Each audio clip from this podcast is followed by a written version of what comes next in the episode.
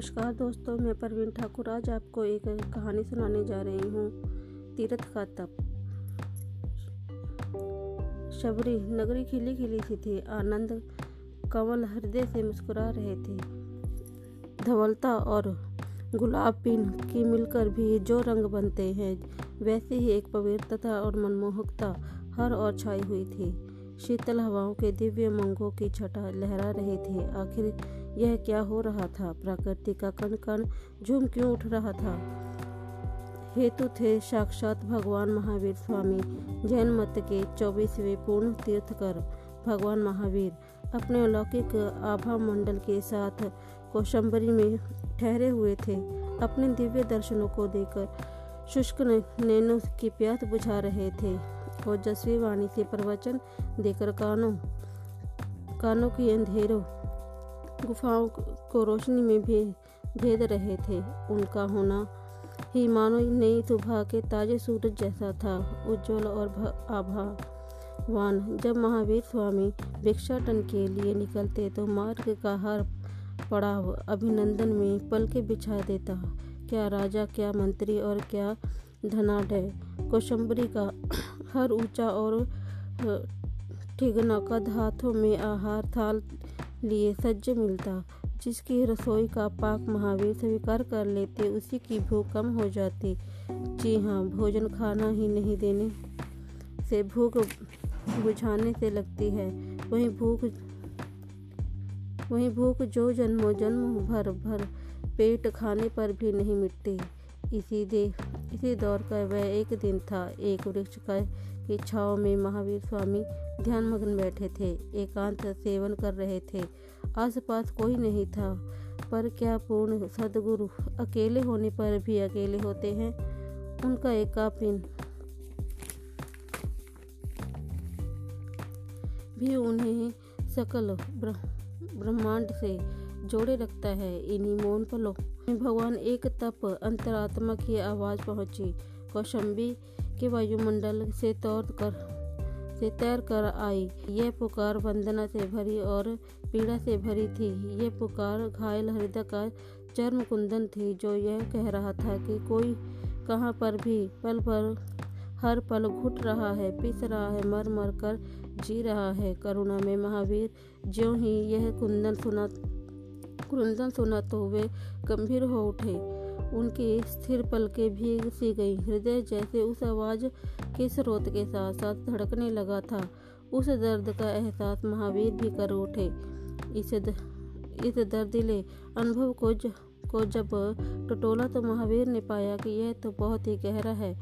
इसकी जड़ें एक सामाजिक कृति के रूप में हर जगह फैली हैं। क्या किया जाए? ये जड़ें कैसे काटी जाए? समस्या विकट है तो समाधान भी सरल ढंग से नहीं मिलने वाला।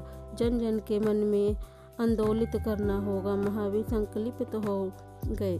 सदगुरु तत्व अगोचर हैं तो उनकी लीलाएँ भी अगोचर हैं। ऐसी ही एक अलौकिक लीला महावीर स्वामी ने रची। पौषवदी प्रतिपदा पर वह वह दिन था। महावीर खड़े हुए थे। एक विराट शिखर की मुद्रा में ऐसा संकल्प जो द्रव्य क्षेत्र काल और भाव सभी तरह के घटित होना कठिन था। महावीर स्वामी ने मन ही मन गर्जना की, अब मैं तभी भिक्षा ग्रहण करूँगा।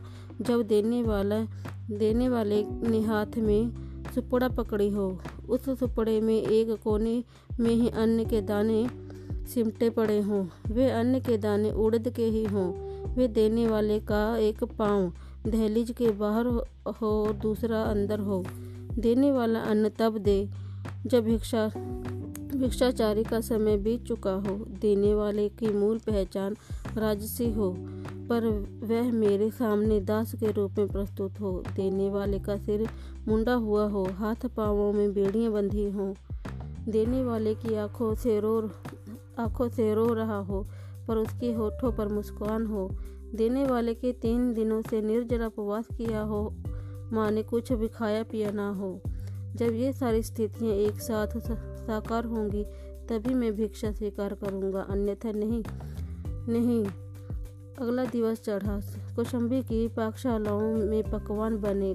सैकड़ों मानो, मनों की पुकार पुकार थी, काश भगवान आज मेरे आहार स्वीकार करे। भगवान महावीर प्रत्येक घर के सामने से गुजरे। सैकड़ों हाथ थाल थामे हुए आगे बढ़े, पर महावीर की कसौटी पर एक ही खरा न उतरा। इसीलिए स्वामी स्वामी रीते हाथ ही लौटाए। दिवस से बीत गया, महावीर कुछ नहीं खाया। दूसरा दिवस, तीसरा दिवस, चौथा दिवस दिवस पर दिवस बीतते चले गए महावीर के अब अभिग्रह पर कोई खरा नहीं उतर पाया, पा रहा था। बीते बीते एक माह, दो माह, तीन माह, चार माह बीत गए। पर भिक्षा पत्र खाली ही रहा। अन्य का एक भी दाना महावीर के ने न बोहरा, न निहार, चुप निहार हार चुपचाप गुमसुम से वे रहने लगे। ध्यान में मौन की सीपी में समाये रहते, बस सुबह भिक्षा के लिए एक औपचारिक फेरी लगा देते।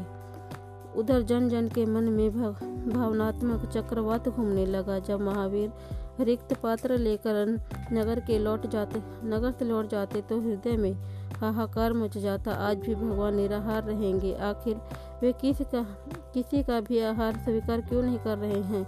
हर चौराहे और चौबारे पर यही चर्चा होती। कौशंबी की आनंद चा, चांदनी को जैसे ग्रहण लग गया था।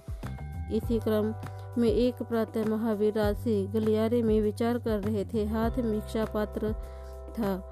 मुखमंडल पर गंभीर पथ में महामंत्री सगुप्त का सौभाग्यमान महल खड़ा था। महामंत्री की पत्नी नंदा को सूचना मिली, भगवान महावीर आँगन की दहलीज पर खड़े हैं। उसके आनंद का पारावार न रहा।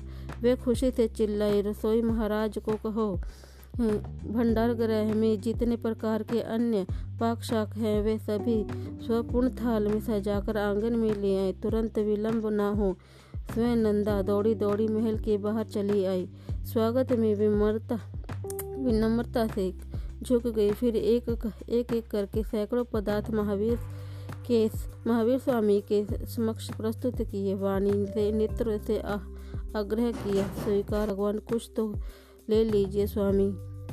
आगे की कथा हम कल कहेंगे। बस।